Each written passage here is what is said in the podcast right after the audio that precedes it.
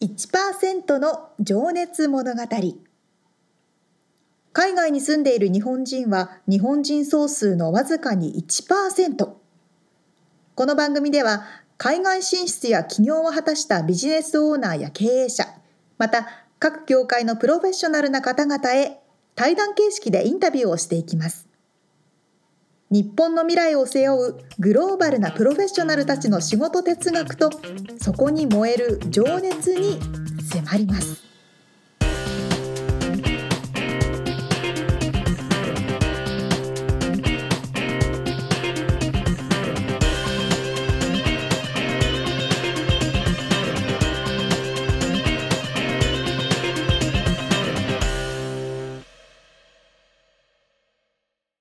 にちは。こんにちは。1%の情熱物語135回でございます。よあの、この前ね、あ、ハリウッドの方に行ったんですよ。はい。っていうかはい最近この辺りのなんか観光をしてるんですけど、ラスベガスに行ったって話もしてましたね。行ったり、そうそうそうそう、うんあの、ハリウッドサインのところを歩いてみたりとか、あー、え、あの、ハイキング？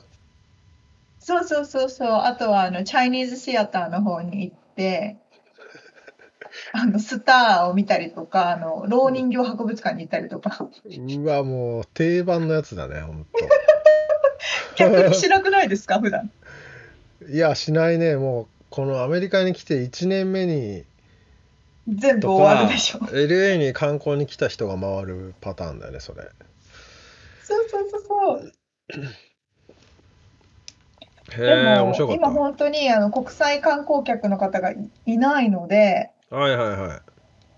そう、ガラガラなんですよ。そうか、逆にチャンスなんだ。そうなんです。逆にあの身近に住んでて行かないところに行く、普段混んでるところに行くっていうのはいいと思いますよ。あれだ、東大元暮らしじゃないけどさ、近くにいるとそうそうそうそう。行かないっていう、あの、あるもんね。そうなの。で俺もいまだに20年いますけど、あのハリウッドサインの裏にさハイキングで登っていけるやつあるじゃうんうんそうそうそうそう。うん、あるある行。きたい行きたいっつってずっと行ってないもんね そのうち行こうやっつって、人全然いないですよ、今。ね今チャンスだよねでも超チャンス。うんでね、そのハリウッドサインというか、じゃないや、うんチャイニーズシアターのところの道路に星が書かれてるじゃないですか。はいはい。有名な人たちの名前と エンターテインメント業界で功績を残した方々のスターはい、でね、でみんなマイケル・ジャクソンで写写真撮ったりとかするところ。うん手形と足形。あ、そう、それもあるのかな？あのスターマーク。星マークのやつ。スターマークだけだっけ？はいはい。あるのかな？あるとこもあるかも。でもね、最近行ったら、もう至るところ星が壊されてる。ああのそのやっぱり今年に入ってから、そのブラックスライブブラック・ライブズ・マター。の、まあ、デモがあったりとか、まあ、いろんなはい政治的なことがあったじゃないですか。はい。はいで、まあ、街中のね、その略奪行為とかがあるのに、のの一環なのかわかんないけど、まあ、もちろんトランプ大統領の星が壊されたりとかね。はいはいはい。結構ね、穴がいろんなところに開いてて歩きにくい感じになってましたよ。ああそうなんだね。なまあどっか世界中でねなんかそのコロンバスとかその奴隷貿易で儲かった人の銅像が倒されたりとかうんそういうののうんうん。一環ってことだよねきっと。そういうこと、そういうこと。うん。あなんか2020年だなって感じがしましうた。ーん。なるほどということで、まあ、今年は身近な、普段行かないところにちょっと小旅行に行きましょうって感じですね。ねもしかして日本もそのなんだっけ GoTo キャンペーン？GoTo トラベル？うんうん、そうそあうそうそう。えなんだっけ？なんだっけ？わかんないけど GoTo トラベル。あれで地元の普段い行けいつでも行けるけど行ってないところとかに行くのはいいかもねそう、うん。うんそれはね、本当にいい機会ですよね。うん。まあちょっと本当でも日本の、日本旅行行きたいな。いや、本当それみんな言ってる。みんな行けなくて困ってる。そうね。っていうか、行けるんだけど拒否されるよねっていそううね。行けても楽しめないからね、フルに。そうそうそう。で、アメリカから来たんですか？ってなっちゃうしね。逃げられるもんね、みんなに。そうそうそう。みんなね、今年は我慢の年ですね。はい。はい。ということで、はい。本編に入っていきたいと思います。はい。えっと、一人の方のインタビューを4回に分けてお届けしているこのい1%の情熱物語。今回はコミュニケーションデザイナーでいらっしゃる友荻野さんの第3回目のお話です。はい。えー、山梨県甲府市出身の。ね。私の同ね。そうですね。はいえー今回はね、まあ、そのコミュニケーションデザイナーという、まあ、仕事の、えー掘り下げ、まあ、そのあとそのなんだトモさんの姿勢というかですねそのプロフェッショナリズムに迫ってたお話を伺っております。ではでは早速聞いていただきましょう。はい。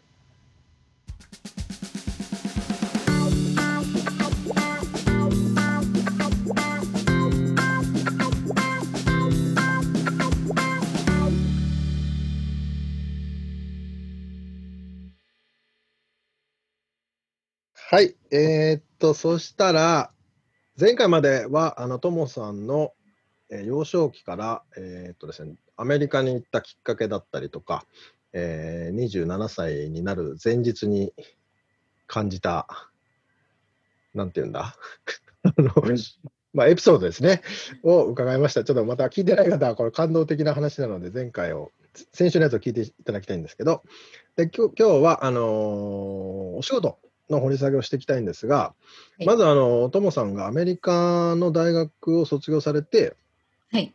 えーお仕事、就職されたわけではないのかな？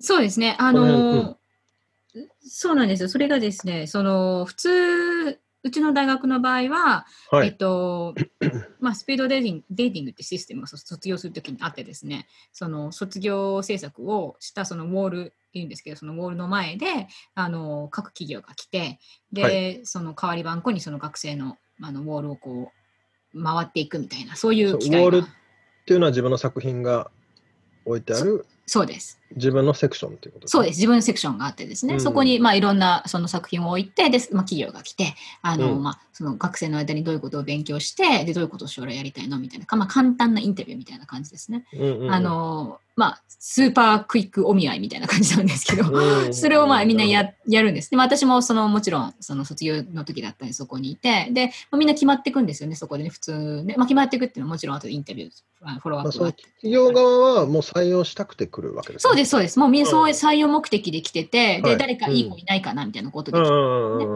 で、あの、まあ、みんな卒卒業したら就職就職みんなしたいですから、あの、はいまあ、そう日本と違うところはですね、その、まあ、卒業してから就職先を考えるんですよ、アメリカは。あの。日本ってもう3年生の時に考えますよね。うん就活しますもんね。そうそう、就活してて、でも大体卒業する頃には決まってるじゃないですか、うんうんうんうん就職先が。じゃないんですよね。で、アメリカはもう大体みんな、あの卒業するまではしっかり勉強して、で、卒業してからゆっくりす考えるみたいなところがあるんですけど、はい。で、私もその、まあ、OPT って1年間あるんで、あの、うん。仕事が1年間、そのビザがもらえて仕事ができる期間ですね。あの、卒業した後に。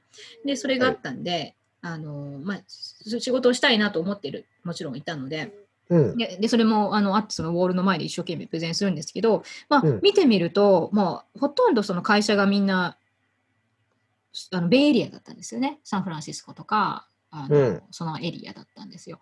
で、まあ、あとはそのニューヨークもあったんですけどそのそもそも私がやりたいなと思ってたブランディングっていう仕事に関してすごい強い会社っていうのが、はいはいあんまりロサンゼルスになかったんですよね。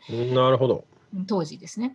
で、あの、どうしようかなと思ってた時に、あの、もう今、あの、夫になった、その、ジェレミーとです当時お付き合いしてて、で、はい。あの、まあ、結婚したいなっていう話も出てたんで、あの、結婚して、で、私が彼はもちろん仕事があったんで、いきなりなんか私が サンフランシスコでいきなりなんか別居ですかみたいなのも、なんかちょっと違うだろうみたいなところがあって、で、どうしようかなって考えて、決して別に夫のせいってことは全然ないんですけど、自分の中で、もうまあ、もう一つ大きく違ったのは、その、まず私が日本で仕事の経験があったこと。あの、うんうん。まあ、4年くらい普通に仕事してたんで、あのはい。クライアントとどういうふうに仕事したらいいのか、お金のマネジメントどうしたらいいのかとか、会社組織というものはどうやって回ってるのかみたいなことは、あのまあ、基本的なことは分かってる。で、あので大学2つももちろん行ってるから、その美術が、まあ、デザインに関してのスキルもあった。で、じゃあ、もしかして、あの別に就職しなくてもやっていけんじゃないかなみたいなあったんですよね。でなるほど。うちの大学もまたちょっと変わ変わってて、その卒業する前のクラスにですね、全員取らなきゃいけないクラスがあったんですけど、そこでそのフリーランスになるんだったら、あの大体レートはこれぐらいで、相場ですね、まあこれぐらいで、時給これぐらいでみんな取ってるよとか、あの契約書の書き方とかですね、へえ。見積書の書き方とかですね、教えてくれ教えてくれたんです。へえ。もうね、なんか、やっぱもちろん契約書、見積書なんて日本で書いてるんですけど、でもね、うん違うんですよね。あの書き方がね。で、うん。そういうものについて教えてくれたから、自分でその、まあ、やっていけるんじゃないかっていう自信があったんですよ。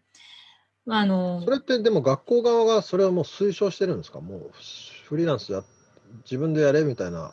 うん、そんなことないですよ。そういうこそんなこと、そんなことないんですけど、でも、事実上そうせせざるを得ない人とか、そうそういう、あとまあ実際そうでありたい人とかっていうのは、あのうん。結構な数、いろんなフリーランスがそもそうん。も多いっていうのがあるんですけど、やっぱりほら、すぐ就職ないじゃないですか。あのはいはいはい日本と違って。なので、そのしばらくの間、例えば1年間の間でも、そのフリーランスしながら何かこう食いつないで、そのうん最終的に就職する人もいれば、あのうんもうもうもう全然そう関係なく、もうもう私はフリーランスでやってきますよって人もいるし、うあのん。人によりますよね。うん。まあなるほど。うん、だからそういうのもあって、じゃあやっていけるんじゃないかなと思ったんで、基本的にはもう私はすぐにその卒業して、あのうん。フリーランスになって、まあ、うん。夫ともめじめでたく結婚して、で、はい。あのなので、あのまあ、初めはね、もちろんね、苦労しましたけどね、まあ自分自分の価値がまず分かんないんですよね。うん、あそあ。まあ、のどうやってね、どうやってお客さん取ってくるかっていうことは学んでないわけですもんね、別に。そうそうですね、お客さんの取り方はまずもう教わらないですよね。お客さん取り方を教えてくれないですけど、自分の価値もその相場はこうだけど、じゃあ自分は一体どうなのか、どれぐらいできるのか。うん、そうなんですよ。で、例えば私が提供しているそのものと、そのみんなが提供しているものっていうのはちょっと違ったりとか、あの例えばそのロゴ一つにかける時間も違ったりだとかする中で、どうして、果たしてどうして私はこの自分の価値はいくらだって言えるのかみたいなのがよく分かってなくて。で、まあ、とりあえずでも稼がなきゃいけないから、あの、ね、学費も使っちゃったし、全部。あの、まあ、よし、じゃあ、あの、やってみるかみたいな感じで、で、大学の先生が卒業、私が卒業した時に、とあの大学の先生の一人で仲良くしてくれた先生が一人いて、その彼が私にその自分の、あの、あの、奥さんが、えっと、お店を持つから、そのロゴを作ってくれないか、うん。それがなんとバームクーヘンだったんです。おーおー、出た。あのね。がりましたね。たね。はい。バームクーヘンの若子さんにインタビューをね、いつだったかな。今年の2020年の3月のエピソードに出てますんで、聞いてない方はぜひ聞いてください。そのバームクーヘンさんのロゴのお仕事が、それがは最初の仕事なんですか？卒業して最初の仕事ですね。えー、そうなんだ。そうです。すごいご縁ですね。そうなんですよ。でもう本当にそこでその先生にあのやっていただいたからなんか自分の、はいあこうすればいいんだみたいなことが分かったんですよね。なるほど、なるほど。うーん。一つ仕事があったんですでもそのもうその一つともう一つ仕事が2つなって、はいはい。でそのバームクーヘンの方の仕事ともう一つの方の仕事はあのあるコーヒー屋さんだったんですけどはい。そのそのコーヒー屋さんの方は、うんあのーまあ大失敗だったんですよ。あ のまあ、それがあるから今があると思ってるんですけどそのはいコーヒー屋さんの方は、その自分がねこうしたらいいんじゃないかみたいなその提案ばっかりしててですね、結局そのいろんなリサーチとかもしたんですけどその,、うんそのリサーチは素晴らしかったと自分でも自負できてるんですけどただその最終的にそのできたものに対してクライアントがな、納得いかないで、あのうん終わってしまったんですねそのキャンセルになっちゃったんですね。なるほど。その2つあった仕事のうちの1つがキャンセルなんてすごい結構大きなことだと思うんですけどそうですね、最初にね。うん。そうでそれどうしてダメだったのかなと振り返るとやっぱりそのクライアントに自分はこのこうであった方がいいよって思うことばっかり提供していてその、クライアントに寄り添ってなかった自分がうん、クライアントの良いと思うものを押し付けちゃってたみたいな。そうそうなんですよ。うん。で、うん。こうあるべきだみたいな私の中のビジョンはあるんですけど、はい。でも、結局オペレートするのはあの人たちであの、はい。その人たちのアイディアを、えっと、広げてあげるのが私のて仕事であるにもかかわらずその、はい。大学の延長線上でその自分がこうあるべきだみたいなこう理想像があるんですね。でその仕事とやっぱり学問とのその違いっていうのはそこが一番大きなところだと思うんですけど。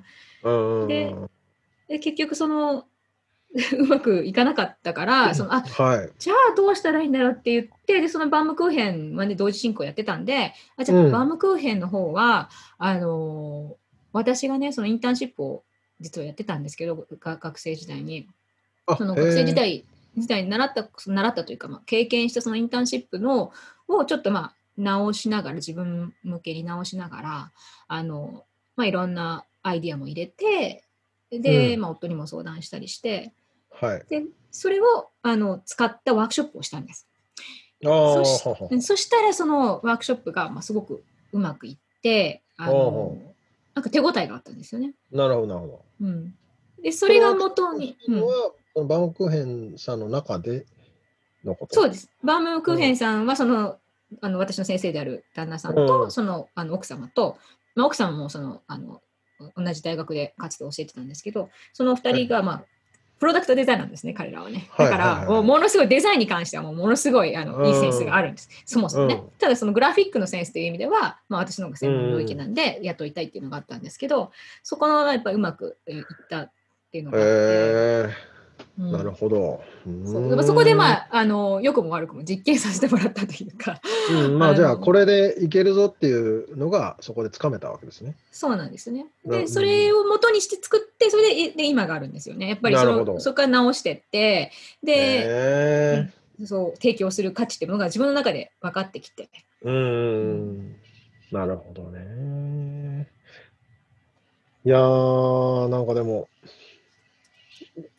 やんないとわかんないですもんね。その、だからな、鶏卵じゃないんだけど、うん、わかんないからできませんって言ってても進まないから、そうなんですよ。失敗していかないとね、うん、ななんかそうなんですよね。ですそけどね。うんやっぱ初めはね、そうなんですよね。あのどのどの方もフリーランスになりたいんですけどっていう相談がすごい来るんですよ、私のところに。はいはいはい。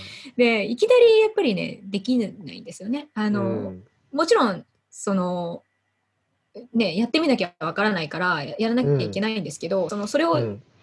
いきなりジャンプして入り込む込むとまず勇気が必要だし、はいはいはい。であの入ってクライアントがまずいなきゃいけないですからそれ辺がちょっと、あのその勇気とその、うん。ね、そのクライアントがいるかっていうことさえでもさえあれば、まあ、まずやってみてうん。で、まあ、その失敗してみる。でそうするとですね、なんとかつか手応えっていうのがつかめてきてですね、で私もそうだったんですけど3年目ぐらいにはもう年収がね結構倍ぐらいになったんですよね。えー、すごい。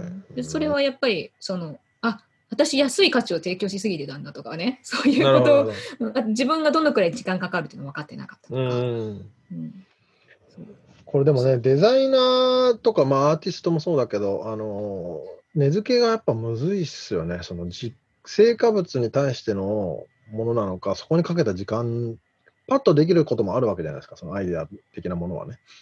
デザイン。そうそうですね。それでもすごいいい質問だと思うんですけど、うん。そのパッとできるかどうかっていうのは実うんはそのそれまでのね教育であったうんり経験であったりっていうものが積み重なってるんですよね。はいはいはい。うん、だからその何でしたっけ？ピカソが昔言ってその何ですっけ？その誰かファンが来てちょっとここになんか書いてよって言ってなんか書いて、うんうんでで渡したらこれじゃあ 3, 3 million dollar ですねみたい言って、はあ？みたいな。だからそれはそ3秒のし、かかかってないそう、3秒しかかかってないけど、それはそこにできた成果物ではなくて、それまでの私の価値の経験であったり、はい。あの全てのものが入ってる。バリューが入って。る。でそれはもうブランディングやるときもそうなんですけど、うん。その自分ががどのくらいの価値があるかっていうのをやっぱりそのちゃんと分かってないと、まあ、自信を持って提供できないですし、うん。あのそれに対してお客さんが来てお金を払ってるわけですから、はい。はい、で私もなんか、まうん、クライアントさんが来てね、なんか、君のその自信がいいね。あ、その自信を買ったよって言われたことがあるんですけど。なかなか、あの、日本人女性としてはね、あの、すごいことですよね。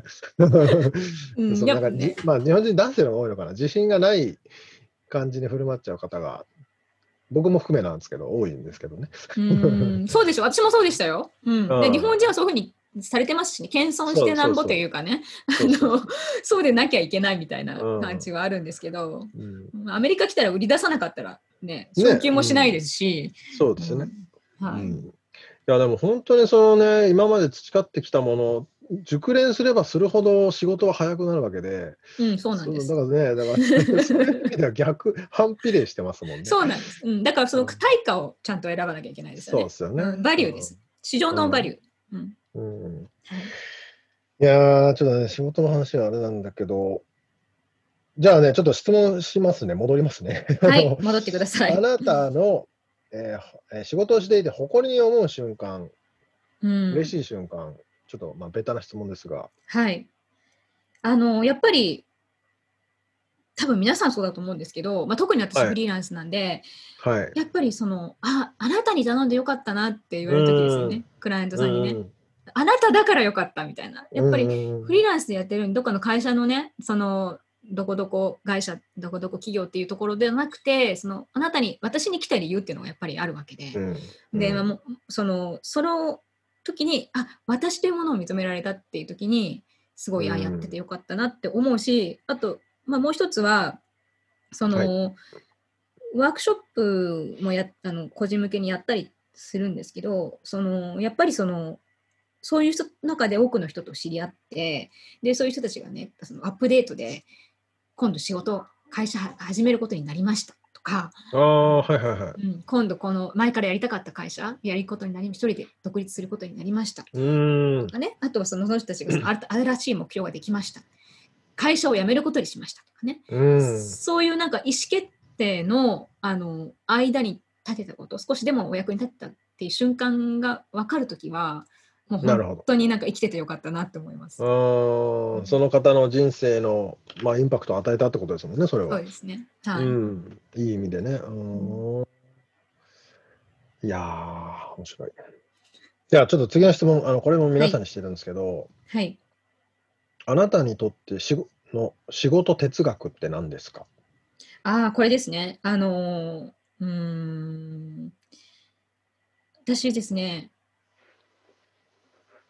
リミットっていうことをですね、そのチャレンジとして捉えてるんですね。でリミット。、はい。リミットをチャレンジする。それは、まあ、まあ簡単に言っちゃえばピンチはチャンスにことだと思うんですけど、あのー自分が例えば何らかの外的要因で自分が何かできなくなった時、はい例えばですね、あの私の例で言うとその自分が母になってで、仕事をする時間がもう圧倒的に減ってしまって、うんうんうんで仕事でもまだやりたいっていう時にその私の中ででもじゃあその私でやってる自分のこの仕事の本質は何だろうっていうのが疑問があって。でその私はその確かにそのロゴを作ったりブランドの本質を作ったりっていうことをあのやってあの見極めたりっていうことをやってるんですけど、はい。だったらじゃあ自分でそのリミット時間がないっていうリミットの中でそれをその本質をつなげる別の方法があるんじゃないか。伝える別の方法があるんじゃないかって思ってその中で個人向けワークショップっていうのが生まれたんですよ。うん。そのつまりどっかの企業にコミットメントしてどっかの会社の企業のロゴ,、を作らなきゃいけないってなったらもう2ヶ月3ヶ月かかるわけですよね、一つのプロジェクトが。でそれではい。毎日毎日働かなきゃいけない、そのコミットメントの時間が取れなかった時にじゃあ自分でサクッとできる範囲で何か同じものをその本質を持ちながら同じものを提供することができないかって考えたときに、その、まあ、ワークショップ、個人向けのワークショップっていうのがあったんですね。そしたら準備期間も少なくて済むし、その提供する時間も、例えばまあ20人、30人の方に、えっと、1日、丸1日提供すればいいわけだし、あのでもやってることは同じなんですよね。あのけ結果的にはそのそのブランド、その個人のブランドっていうのの本質を見極めて、価値を適切にあの提示してあげるっていうことが、私のその、えっと、役割なんで、ただそう、アウトカムが違うだけで、あうんのやってることは同じ。で、そういう、そのつまり、リミット、私の中でリミットだってことが、その逆に、それがポジティブな方向に行ったわけですよ、そこでね。発想を出させるきっかけになったってことですね。そうなんですよ制限されたことが。うん。そう。で、まあ、もっと言うと、そのコロナ、今になの時間、時代になって、その、はい。できなかっ できなくなったことがまた出てきたときに、じゃあ、はい。できることなんだろうかなと考えたら、うん。例えばボランボランティア仕事とかね、まあお金のもう一回見返りも考えずに、今までは考えもしなかったお金稼がなきゃと思ってたことが、まあ、ちょっとどうせできないんだったら、あのボランティア仕事やろうかなとか、あえのー、デザインのね、とか、あともうどうせできないんだから、ちょっとちょっとの時間を合間を縫って、新しいソフトウェアを覚えようかなとか、なんかかそう自分ができなかった、いできないってことをその言い訳にしないで、それできない中で、じゃあ自分のそのできること、今できる、できてさらに価値を高め高められることって何だろうかっていうことをこうシフトして考える考え方を、はい。うん、それがやっぱりあの私の中で、自分の中で毎回ターニングポイントになっているところはそういうところだし、あうのん。それがあってかからこそのあの私のユニークな人生につながってるなと思っています。なるほど。うん確かにね、その制限されない、逆にだから自由っていうか、まあ、そのなんていうんだ、そのリミットがなければ、そういうことすら考えないですもんね。そのまんま行くわけですから。そうそうなんですよ。そのまま行けばね、あの普通に、うん。あのお金も入ってきて安泰だし、うん。別に新しいことやうん。何もやらなくてもいいんですけど、うんうんうん。でも何かその、まあ、リミットがあるから、何かその、チャレンジがあるからこそ、あのまあ、グロースが生まれるわけで、その、うんなんか自分のその中でネガティブに捉えずに、あのうん。うん、何か新しいものを生み出す力こうエネルギーに変えるっていうことがね、大事かなと思ってます。超納得です。よかったです。リミットをチャンスに。なるほど、はいありがとうございます。じゃあ、ちょっと次の質問。あー今のともさんを作ったルーツは何だと思いますか？あ、もうこれは完全に教育ですね。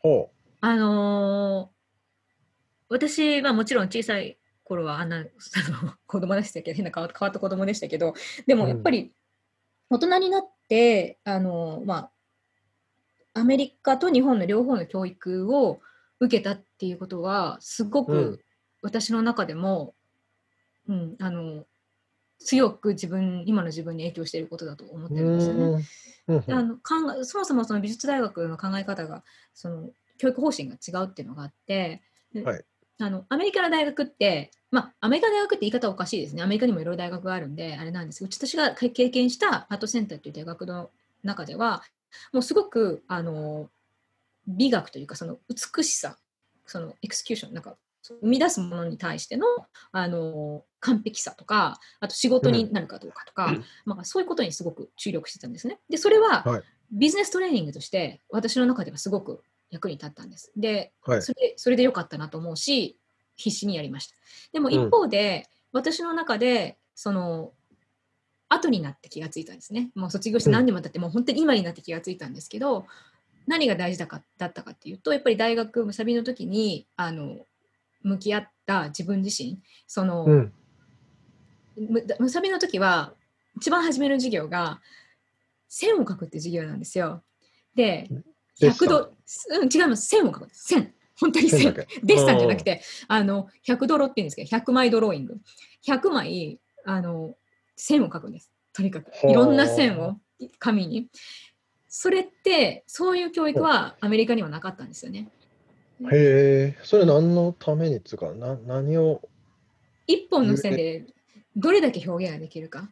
そして、自分のその、まあ、あの、なんだろう、線って言ったらこれなんですけど、一本なんですけど、じゃあうんうん筆使ったらどうかなとか、じゃあ、うんなんか違うあの紙を使ったらどうかなとか、じゃあ、はいはい光に透かしたらどうなるかなとか、あ水に入れたたらどうなるかなとか、もはうやり始めたらきりがないんですけどね、その、はい。うん。なんかアイディアのこのエクスパンドするところの、その、初めの、一番初めの気づきを得させる、あの、へ作業なんですよね。ーで、あとその外をね、面白い。そう、うん。面白いのですよ。それでなんか外をこう、あの、裸足で歩いてみようとか、目隠しをして裸足で歩いてみようとかね、まあそういうなんか身体的なこととか、あの、自分と、その、自然とか、自分と自分のこの手にから出てくるものとか、なんかうん自分に対して返ってくるものがすごい多かったんです。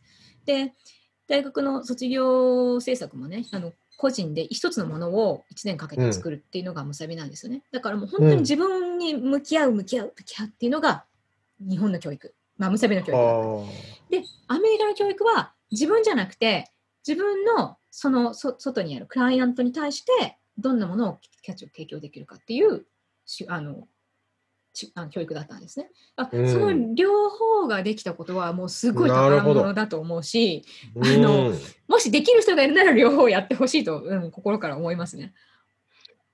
なるほどね。なんかでもその、うちにうちにっていうのは、その禅とか武士道みたいな、なんかそういうところにも いや、でもあると思いますよ。あの日本人の、うん、そういうそういう性格的というか、ね。まあ文文カル文化的、カルチャー的、宗教的っていうものがあると思います、やっぱり。ううん。ん、で卒業制作もね、その なんかこの間私、ムサビのその宿泊データスデザイン学科の展示にい久しぶりに行ってきたんですけど、あの展示作品例えばその一人の子で私はか感動したんですけどその、蝶々をね自分のうちに来る蝶々を研究するっていうんですよ。で自分のうちに来る蝶々がどんな蝶々がいるかどんな風にさなぎからこう羽が広げていくか全部に写真撮るんですよ。とかあとあのそのもちろんその研究してあの、うん。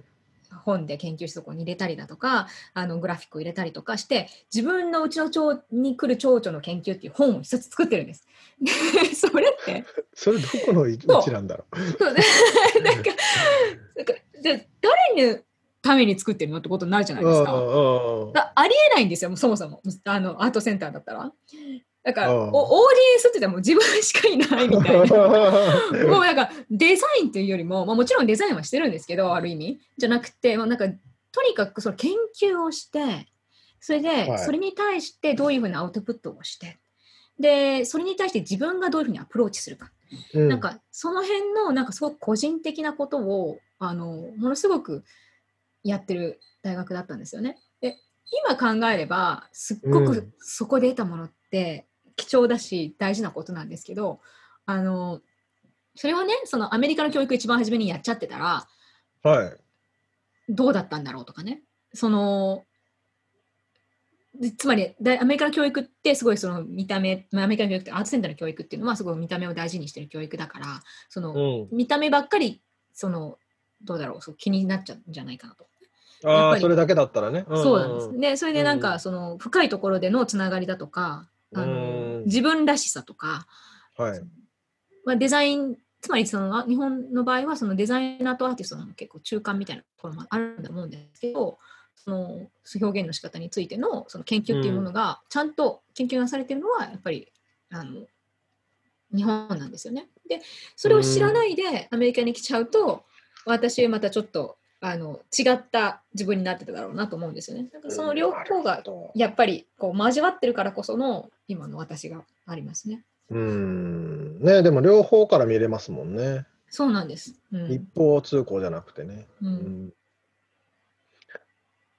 いやー、でもなんかそれは歴史の長さとかも関係あるんですかね。なんどういう違いなんだろう、その教育の違い。うん、多分ね、アメリカがすごい business oriented なんだと思うんですよ、ね。あやっぱりその、うん、あの、大学出てすぐに働けるのはもちろんアメリカ人の方、アメリカの大学の方なんですよね。あ、だってもうすぐ働けます。もうもうすぐ働けうんます。だって実実力がついてますから、うん、あのそのスキルっていう意味でのね。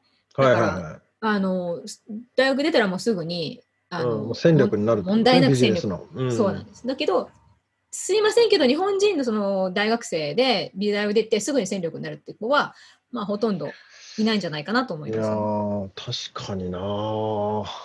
ビジネスじゃないもんな、うんそうイメーなんですよジ。うん。学問という意味ではね、すごい日本の教育の方が、うんうん面白いですよね。なるほど。ちょっと面白いけど、ちょっと時間もそろそろなんで、すいません、めちゃく。ちゃ喋っちゃう。大丈夫ですあのーあなたを引っ張ってるモチベーションは何ですか？モチベーションですね。あ今、トのーモさんを引っ張ってるモチベーション。うん。今って言われちゃうとね、もうもうくじけそうなことばっかりなんですよね。そう本当にね、やっぱりその、このコロナでね、もうロックダウン何,、まあね何ヶ月ですか ?7 ヶ月とかですよね。やっぱりそうなっもう本当にもういつまで続くのか。でも特に言っちゃうと、うちの場合は夫があのハイリスク組に入っちゃうんで、あのちょっと本当に息子あ学校が始まらないと？そうなんです。いや、うんそうじゃなくて、その夫がですね、その免疫抑制剤飲んでるんで、あそうのかそうかそうなんですよ。それで、病気を、持病を持たれてらっしゃるとそうなんです。で免疫抑制剤飲んでるってことは、まあ、コロナにかかったら、まあうん本当に危ないっていう状態なんで、本当に気をつけなきゃいけない。だから、うん息子を学校に行かせられないっていうのがもう、まあ、すごい自分の中で辛いんですよね。で、そういうくじけそうなことばっかりなんですけど、あの仕事もできなかったり。でもやっぱり、あ、コロナのせいとか、息子のせいとかにはしたくないと思っていて、うん。うん、でその逆にねそのモチベーション何かって言ったらまさにその息子にとってその自分が自慢の親になりたい、なるほど。うん、そういうところがやっぱり、うん、一番強いですね。そこが一番モチベーションかなと思いますね。で、うん。それとまあ同時にですねあの一方で自分がやっぱり母親というアイデンティティだけで終わりたくないんですよ。うん。うん、でその息子にとって自慢の母親でありたいっていう親でありたいっていうのはその仕事をしている姿も見せたいと思うしなるほど。ううん。ん。あのやっぱりそういうところがないとあの、自分自分に自信がないと やっぱりねあの見てて息子も分かると思うし、うん。そのうん、本当にそのなんかあのせめぎ合いというかその仕事を一生懸命やる自分っていうのと、まあ、あとはい息子にしっかり向き合う自分っていうのと、うん。その両方をうまくバランスを取っていくっていうことがやっぱりそのうんモチベーションにつながってますね。うん。うんいやーでもね、アメリカにいるその経営者って、し女性の経営者って、やっぱ、クソパワフルなんですよ、みんな。なんか知らないけど。あ のなんでなんて思うんですけど、やっぱお母さんっていう、そのあれでも、みんなね、やっぱすごいエネルギー持ってるなって思いますよね。まあ別に女性だけではないですけど、特に女性が。うんやっぱりねその女性の置かれた立場っていうのがアメリカにだとちょっと違ってそのまずね 出産して24時間以内に病院を追い出されるとかね、あのですごいことじゃないですか。日本だって1週間も丁寧に見てくれますよ。え もうもちろんねそあのそうそうは言ってもね大変お母さんもちろん大変だと思うんですけどもうそのそもそもあとアメリカには母親になって子供ができてもその休業育児休暇みたいなのもらえないですしもらえたとしてもそのお金が出なかったりとかね。あのそれ普通なんで。うん。うん、その中でそのやっぱ強くならざるを得ないというか自分で道を探す、母親の人は特に自分で道を探していかなきゃいけない、うん、っていうのがあるのとあともう一つはアメリカは、そのおたお互いに助け合う精神っていうのがすごいあるなと思うんですよね。あの母親が例えばその私が出産した時にも友達にその、うん。なあのミミールスケジュールはどうなってるの？ってミールスケジュールって何、聞いたらその、こうその母親子供が生まれた時に、まあ、あの父親がいようがいまいがその、まあ、大変だからって言ってその友達が代わり番号にスケジュールを組んでご飯を持ってきてくれる。こそれすごい、ね。なんかもうすごいシステムだなと思ってそれがその、まあ、キリスト教の精神精神なのか、まあ、元からそのああアん。メリカ人にあるその気質というか、とにかく助けたい助けたいみたいなところがあってでそれをやっぱり利用しながらあの、まあ、利用って言い方が変ですけど、まあ、お互いに助け合いながらその母親同士、ねうんあるいはその友達同士、うん、あの守っていこうっていうそういうのがやっぱりね、あの自分を強くさせるうんなるほど元になってるなとは思いますね。うーん、そうですよね。まあだから、助けられたから自分も助ける順番もあるだろうし、まあやっぱりそういうなんか、コミュニティのなんか強さあり。りますよね。そうですね。まあ、まさに本当にコロナになって、やっぱり、うんうん逆に、まあ、周りのコミュニティが強くなったなっていう、うん特に近所の人をよく知るようになったとかね。はいはい。うんいや、確かにね、今、うちの近所もね、よくその、ズームで、なんか、ハロウィンパーティー、ズームパーティーやりますとかってね、張り紙が貼られてたりとか、なんか、いいですね。いろいろ、うん、あの、コミュニティがしっかりしてる感はありますね。うん。うん、そうですね。いやー、パワフルなお方でございますが、ちょっと今回はこれぐらいにしといて、はい。えーじゃあはい次のエピソードに行きたいと思います。はい。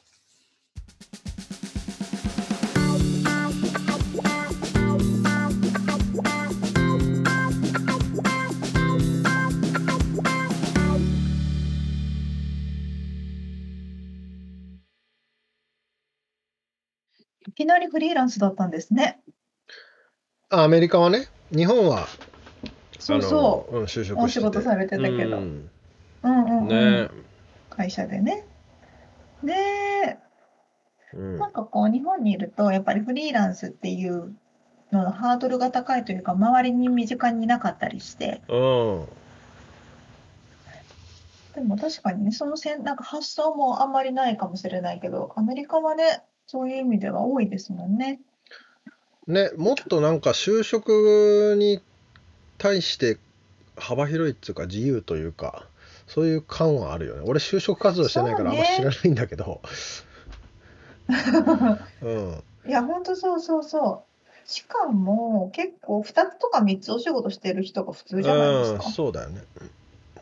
うんうん。そうそうそう。ね、だからなんか日本、うん、そう、日本だとその就職活動はこの時期で、この時に内定をもらっていないと、もうなんかそうそうそうそう私やばいんじゃないかしらみたいなね。もう人生の終わりやとかねそうそう思っちゃうかもしれないし、確かにわかりますよ。周りがみんなそうだから。そう。でも、うん。で、沙ア織ちゃんはと、就職活動したの？だっけ？私は、そう、もうね、でも就職活動大学2年ぐらいから始めてたと思う。それ早くない？それ普通なの？って思うじゃないですか。今はなんかそれをやめようという動きがさ増え、はじめ、んなんかね、うんそういう動きが出てきたみたいだからちょっと遅くなったと思うんですけど、私の時代はもう大学3年生ではみんな結構決まってるんですよ。えー、内定は4年生の初めとかまでにはもらってる人が多くて、ああ。で、そうなると私が特にあの志望してた業界、テレビ業界とかすごい狭い世界だから、うん大学2年生くらいからアナウンス学校に通って、あーそうそう。で、しかも、なんかね、そういうね、普通の一般的な最初に受ける試験の前に、うん各、各局がセミナーってのを開くんですよ。うんで、セミナーのところで青互いをするから、うんもうそのセミナーに参加してないと選考から漏れるっていうケースが多いの。はそうで、セミナーでもう先に声をかけられて、もうなんか内内定っていうのがあるんですよ。あそれなんか何？寿司おごってもらったりするの？そういうのは絶対ありませんし、全くそういうパーソナルなコネクションはありませんそうがそうそう、別室に呼ばれて、その人だけあの審査されるというのはすごくある。え。ー、そうそうそうそう。まだからそういうふうにね、みんながこう動いてる中だったら、やっぱり就職しなきゃって気になりますよね。あ焦るよねそれは。自分だけなんか何も決まってなかったらねうん、そうそうそう。まあただまあ一方でアメリカは大大うん学卒業してね、すぐに就職って人も少ないしね。そうだよね。だからそっからちょっと世界一周してきますみたいなノリの人とかいるんじゃないの？シュシュシュシュ。し普通働く前にね。うん。そうそうそう。まあでもちょっとさっきあのい言い忘れたのはその日本の方もしあの若い方聞いててその選択肢がなくて焦ったとしても絶対余裕でい,、いけるから焦んなくていいよっていうのは言いたいね。いや、本当そうですうね。ん、選択肢なんてもう無限なんだから本当に。うん。うん、一回海外に出て、アメリカとかにやっぱね、出てみると、お全然いけんじゃんって思う思うしね。そうだから焦る必要はありません。やりたいことをやってくれってありません。なんとかなります。うん、そうそうあとあの、アメリカは副業禁止とかがないからね、基本。うん、そうだよね。まあでもすごいよね。でもトモさはダメですから副業ん、できないからね。あの、初めて3年くらいで年収は倍になったとかって言ってましたからね。いや、本当。それだけやっぱ努力されたんでしょうね。まあでも幼少期の話とか聞いてるとちょっと天才の域だもんな。うん、本当。いや、本当ですようん。シェイクスピアの、いまだに読んだことない。誰それみたいな。本当、本当。ね、すごいよね。ねえ。やっぱうんなんだろう、職人肌の人が多いんじゃないです？どういうこと？あ一個のことにものすごい集中すあ、あある、ああ、す追求できるってことね。がうんうん。追求できる人がやっぱ成功されてる方々なんじゃないかなって思う。いやでもさ、それのさ、あの、か、なんつうの、日本の大学の話してたけどさ、あの、100ドロって言ってたけど、うん。あの線を100回書かせる書かせられたって最初に？でその1本の線でんどれだけ表現ができるかっていう話をしてたと思うんだけどその画用紙に書く場合とか、水彩画で書く場合とか、うん。まあそれをなんか水の中で書く場合とかなんかなんかそれであ確かに線だけでもこんだけアイデアが出るんだっていうことに気づけるっていうのはなんかね。すげえことだなと思った。本当ね、でさっきの仕事の話じゃないけどさ選択肢は自分が思ってるた選択肢はこれとこれとこれしかなかったけど、そうなの。やってみたらめちゃくちゃあんじゃんみたいな。確かにね、じ制限は自分で作っちゃってるってこそうだとですよね。ね。うん。それをそういうふうにああひ開かせるんだみたいなのがなんかなるほどねって思いましたね。なるな。うん。本当ですね。うん。いやはや。ちなみに沙織ちゃんはその大学でいや俺大学行ってないからあれなんですけど、うん、これは学んだなっていうことありありますか？それがね、あればいいんですけどね。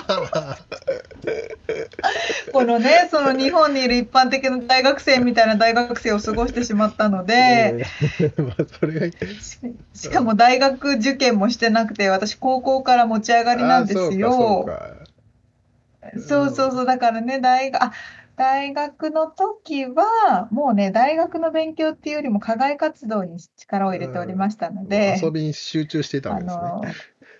の、あ、あの、どちらかというとタレント活動ですとか、か。あとはアナウンサー受験の活動とかの方が学業。集中しておりましたので、そちらでて学業の、本当にごめんなさいね、お母様、お父様っていうね、本当に今勉強しますっていう感じです。まあね、こんな立派な子に育ちましたから、お母さんも喜んでるとは思いますけど、あ、そうそうそう、自分を褒めなきゃいけないから、そうそうそう、よく頑張りました。そう。だよね。いやでも本当になんか日本での大学生を経験してる私からすると、アメリカの大学生っていうのはやっぱ感覚が違うなっていうのは思っていて、ほで、トモさんがおっしゃってるようにやっぱり目的を明確に持っうんてその大学に入っていて、その先まで見てるかうら、はいはい。めちゃくちゃやっぱ自分のことに集中して勉強できるんですよね。ただ逆にそういう意味では日本の大学の場合はそこまで絞ってない人が多いから、ある意味総合的にいろんなことを学べるっていうのもあるかも。まあ確かにねいろんな経験できるもんねあのあの時期っていうかあのうんうん。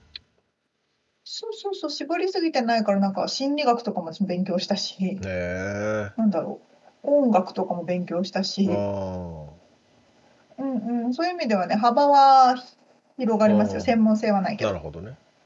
うーうんん。面白いねなんか。日本はうん、ね。その内面とか内に向き向くっていう性質もあればそういうふうになんかなんかジェネラルにものを学ぶっていうような。確かにね。うん、うん、まあでも今から大学に行こうと思ったらみんな行けるし。あまあねいくつになってもねそりゃそうだよねリミットは設けないことですね。なるほど。自分で勝手にリミットは設けないってことね。うん。そうですね。ということでお、え次回はともさんのお話の最終回ですけど、はあもう最終回ですね。うーんとですね。最終回はえー、どんなお話だっけな あのまああの夫婦関係のお話とかねまあちょっとなんかその、あの理想とか夢とか未来とか、うんそういうキーワードかな。えー、面白い。生きがい。ちょっとお仕事から一歩はい。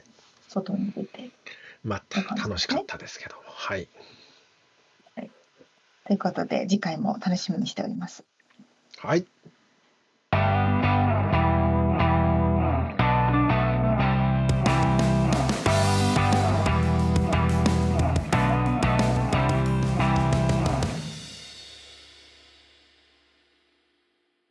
リアルアメリカ情報よいいね。このコーナーでは最新のビジネス生活情報をロサンゼルスよりお届けしてまいります。はい。今回はうん。アメリカめっちゃ返品するよねっていう文化に新風が吹き荒れておりますっていう話。おなんかそんな話はしたような記憶はあるけど、新風が吹き荒れてるんですうか、んうん。そうなの。前はね、前にもなんかアメリカは返品文化ですよねって話したんですけど、みつさんもします？返品。あんまりしないけど、まあ、したことあるよ。あ、そう、あんまりしないんだ。あで。もスーパーのものとかはたまにあるかな持ってったりはするけど。なんかそのアマゾンで買ったものとかを送り返すとかっていうのは結構めんどくさくてやらない。あ、そうなんだ。あ、ちなみにね、アマゾンの返品、最近より楽になってますよ。どんな感じ？の？あの、アマゾンリターン専用のストアが何か所かあって、あフィジカリーに？そう、それ持ってくだけなの。のでも、ラベルとか印刷しなくてもいいし、はいはいはいただ持ってくだけで、そう持ってくのすらめんどくせえあのー あ、そういうことね。それ、それね、あの、もう例外だったの。その、さっきの話だったけど。でも、そうそうそう、そういえば、この前、アマ、そう、アマゾンのね、リターンハブっていう場所があって、はいはい私持ってったんですほよ。返品のものをね。そしたら、あ、これあなたにあげるって言って、あの、箱をくれたの。箱？そこの返品専門店の人が、アマゾンの人が、そう。え、なんだろうと思って開けたら、中にサンプルがいっぱい入ってるの。サンプルって何の？サンプル？いろんな商品の。要するに、アマゾンで返却して持ってくる人向けにターゲットにして、マーケティングをかけてる。あーそこでまた買ってもらえるチャンスだよっていうことで、まあ、広告とかそういう意味も兼ねてってことか。意味も込めて、そうそうそうそう。アマゾン、アマゾンがやってるやつだとえ思うんだけど、例えば何が入ってるのその中に？えっとね、その時は、デオドラントとか、ボールペン6本セットとか、3本セットとか、あとパックとか、あ女性向けなんだね。あうん。うん、と男性向けのもああった。へなんかちっちゃいヘアスプレーとか、ほんと10品ぐらい入ってえ。た。へえ。だから、リターンに行ったと思いきや、いろんなものをもらって帰ってくるっていう、ねでち。ょっとだからリターンがめんどくせえなーっていう人の気持ちをおなんかこんなんもらえたぞみたいなのにして返すっていう目的もあるのかね。あると思う。それすごい嬉しかったなるほど。へえあとやっぱそこいいマーケティングのツールですよね。そうだよね。そこにうん試してみてよかったらね、買ってもらえるかもしれないし。そうそうそう。あと、 Kohl's の drop off もあって、 Kohl's っていうストア、うん。うん。あチェーンストアがあるんですけど、そこもアマゾン専用のドロップカウンターがあるんですよ。うん。そうすると、えっ、と、アマゾンも無料で返せるし、なおかつ、 Kohl's も人が中に入ってきてくれるっていうメリットがある。ああ、ひそうね。まあ、人が来てくれるきっかけってことね。人が来てくれるきっかけね。でね、この前、その Kohl's の返品に行ったら、なんと5ドル無料券とかもらえたんですよ。 Kohl's 内で使える5ドル無料券。だから来てくれ、やっぱ人がめちゃくちゃ来るから、それを対象としたマーケティングみたいな。なるほど。まあ、アメリカならではで、日本ではそんなにね、返品多くないから、うんできないから。そうだよね。返品率がだってな、うんうん10%とか超えてるもんね、多分ね。あ、そんな言ってないか。あそうなんだでも売り上げ、だでも、いや、でも、うん、そのそのそこをちゃんと計算に入れとかないと、絶対赤を見るっていうことになっちゃうもんね。日本の感覚でいくとね。絶対違いますね。で、しかもコロナになってからやっぱ返品増えてるみたいで、へえ。それはネット通販だけじゃなくて、お店もそうなんですよ。あの例えばお店でもお洋服の試着ができなくなってるんですね、ああ、そ今りゃそうだよな。そうそう、だから私ももう本当にいっぱい買って、いろんなサイズを買って、家で着て返品するとか。ああ、なるほどね。だからもう、返品ありきでもう試着みたいにもういろいろ頼むと。そう、ん。そう。っていうような文化だし、そこになんかこう、申し訳ないとかっていうことも全くない文化なので、お店の人もある意味それを前提に売ってる。確かにね、あのーこう、気に入ったなんかパンツがあったとして、それをサイズをちょっとさにうん2、3種類ぐらい試したいとかね、あるもんね。うんうん、うんそうなんですよ。靴のね、まあオンライン靴ショッピングとかもそうですしね。そうそうそうまあ、それはでも、ユーザーフレンドリーですよね。そうなんです。ただ、そういうふうにやってると、めんどくさい問題というのがあって、うんみんなが大体カードで決算するじゃないですか。うんそうすると、1回カードで引き落とされたんだけど、そこにまた返金作業が発生する。はい。で、お店側もその支払いのたびに手数料をカード会社に払わなきゃいけないわけで、はいはいはい。それもまたお店側にも負担がかかるし、消費者もあれ、こんだけ払っていつ返金されるのかなっていう不安があったりとか、ちょっとややこしい。はい。ということで、あのね、最近流行りのサービス、クラルナとかアフターペイっていうサービスがあって、うんとりあえず買って後で払おうっていうサービス。うーん。例えば、私が H&M でこの前ね、うんお買い物したんですけど、ネットで。うん。で、クラルナの支払いにしますっていうボタンがあるんですよ。うん。そうすると、買う、買って商品は来るんだけど、支払いは30日後です。うーん。で、お金の動きは何も発生しませんと。今の時点で。クレジットカード情報は入れるけど。クレジット情報は入れるうんと。ただ、その30日まではお金の動きは発生しないので、返品したい場合はその間にしといてくださいみたいな。なるほど。で、30日経ったら、もう返品ポリシーもね、30日以内しか返品できないってなってるから、うん。それ経ったら、その買った分だけチャージしますよって感うじ。ーん。まあそうだよね。それは無駄が減るもんね。そうすると。無駄はお店側にも減るし、うん。あ特に買う側はね、何にも払わなくてよくて、買った分だけ払えるうん。なるほどって。いうようなサービスの時代なんですって。クラルナっつうの？そう、クラルナとアフターペイとかは、えまあ、二大巨頭じゃないかなまあ。ただですー、ね、はい。あの審査がすごい厳しくて、あ、それを使うために？そうそう、クレジットカード情報とか個人情報入れるんですけど、結構な人通らないんじゃないかなって感じ。スコアが悪いとってこと？なんかまあそのスコアも、クレジットカードのスコアもそうなんですけど、なんか総合的な判断によりみたいな感じでえ審査をー、通してくれない場合が多いみたいです。まあそりゃそうですよね。何なんだろうね、その基準はね。まあ、スコアはわかるけど。まあクレジットカード作るときもそうですけど、教えてくれないですもんね、その辺がね。うん。総合的な判断によりあなたは qualify しませんでしたみたいな感じにな っちゃうからね。やだね、どこまで見られてんだろうね。でもまあそういうような新しいサービスが。うん。まあね、便利だけど。まあでも、中国とかはね、もう多分そういうところまで全部点数化されちゃってたりするもんね。その、ああ、ここの人間はこれぐらい信用できますみたいな。そうなんだ。まあ、だからだんだんそっちの方向になってるんだろうな。多分なってると思いますうよ。ん。というような、まあ便利、まあ、便利のい。わゆるアメリカ独自かな。うん、確かにそれはでも便利だよね。うん、すごい便利。う。ん。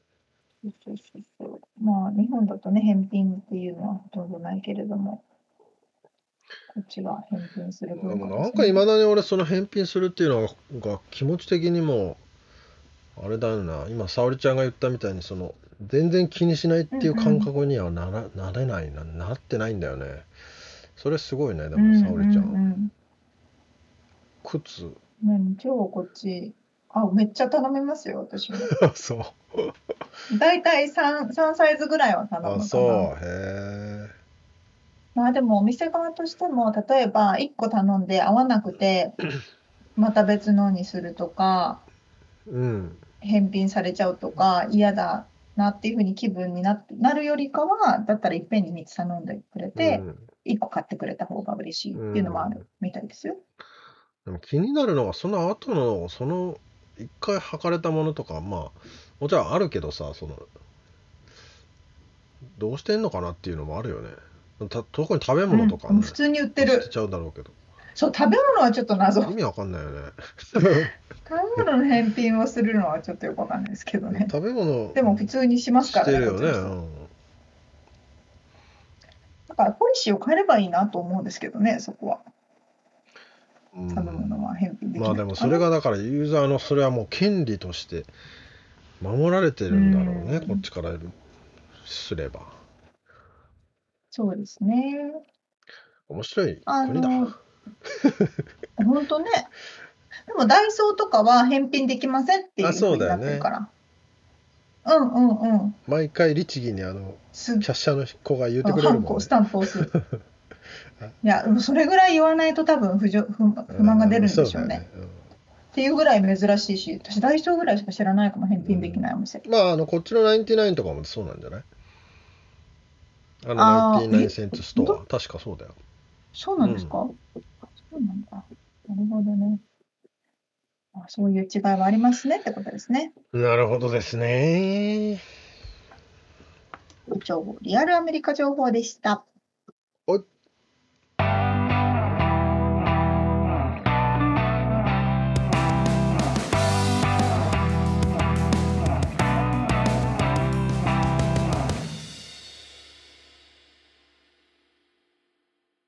締めのコーナー、質問です。はい。ミツさんうは、ん好きな香りは何ですか？香りうん。なんかあれかな発火みたいなやつああ、ま、ミントまムスクじゃなくてなんだっけ？何それ？忘れた。もう名前がわからん。なんだろう。すっきりスーッした感じのとするやつ。うん。へえそれどういう時になんか使ったりするんですか？使う？使わない。匂いは持ち歩かない。あそういうこと。ちょたまにねなんかアロマをやってみたりとかってあったりするんだけどうんうん。ほとんどねなんか無臭の方が良いあのおお妻はなんやかんや匂いをはやってますけどね。そうヨガの時とかうんうんうん。なんか寝る寝る前とか。でもそれが何かよくわからんですけど。すいません。なんかいい匂いがしてますけど。そんな沙織ちゃんは？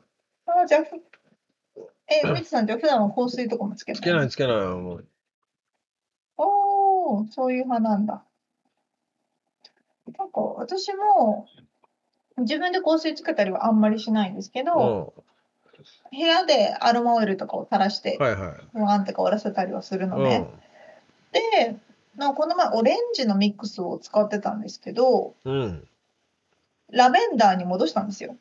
ほうほでもね、ラベンダーの方がすっきりするし、気持ちがいいということが分かった。ううーん眠くなったりしない？なんだろう、オレンジ。あ、うん、逆。なんかオレンジの方が甘かったからかな。うんラベンダーの方が、ああなんか朝にも夜にもいい感じがしました。でもねちゃんとあれあるんだよねあのそうそうそう集中モードとかさリラックスモードとかうんうんうん、そうなの、そうなの。あのにわかんない。とりあえず。なんかね一時期でも俺もそれはねあのーまあ、今机の上にも置いてあるんだけどね実はアロマがねあのその集中したい時にこのこつけるみたいなことはやってたんだけどいつの間にかやらなくなってしまった。そうそまあそのう。で、しかも匂いって慣れていくから、自分じゃ分からなくなっていくんですよね、だんだん。なんかでもねヨガのクラスに行ってねうん。こう最後のシャシャバーサナだっけ？その死んだポーズあんだけどさ、え、そんなのがあうるの？ん、まあそれはまあ代代表的っていうか一番最後にやるんだよね普通は。へでえ。それの時うにんアロマの匂いがふわーんってくるのがなんかうんうすごい良かった印象がある。え、そうなんだ。うんそういうとこで香るからいいのかな？とかまあ音があの最後にチーンって鳴らすのがさああ、なるほどね。五感がやっぱりねそのにすげえなんかフルにかこう動いてるっていうかだから鼻もそうだし、うんうんうんうん耳もそうだしそうか、そうか、うんなるほど。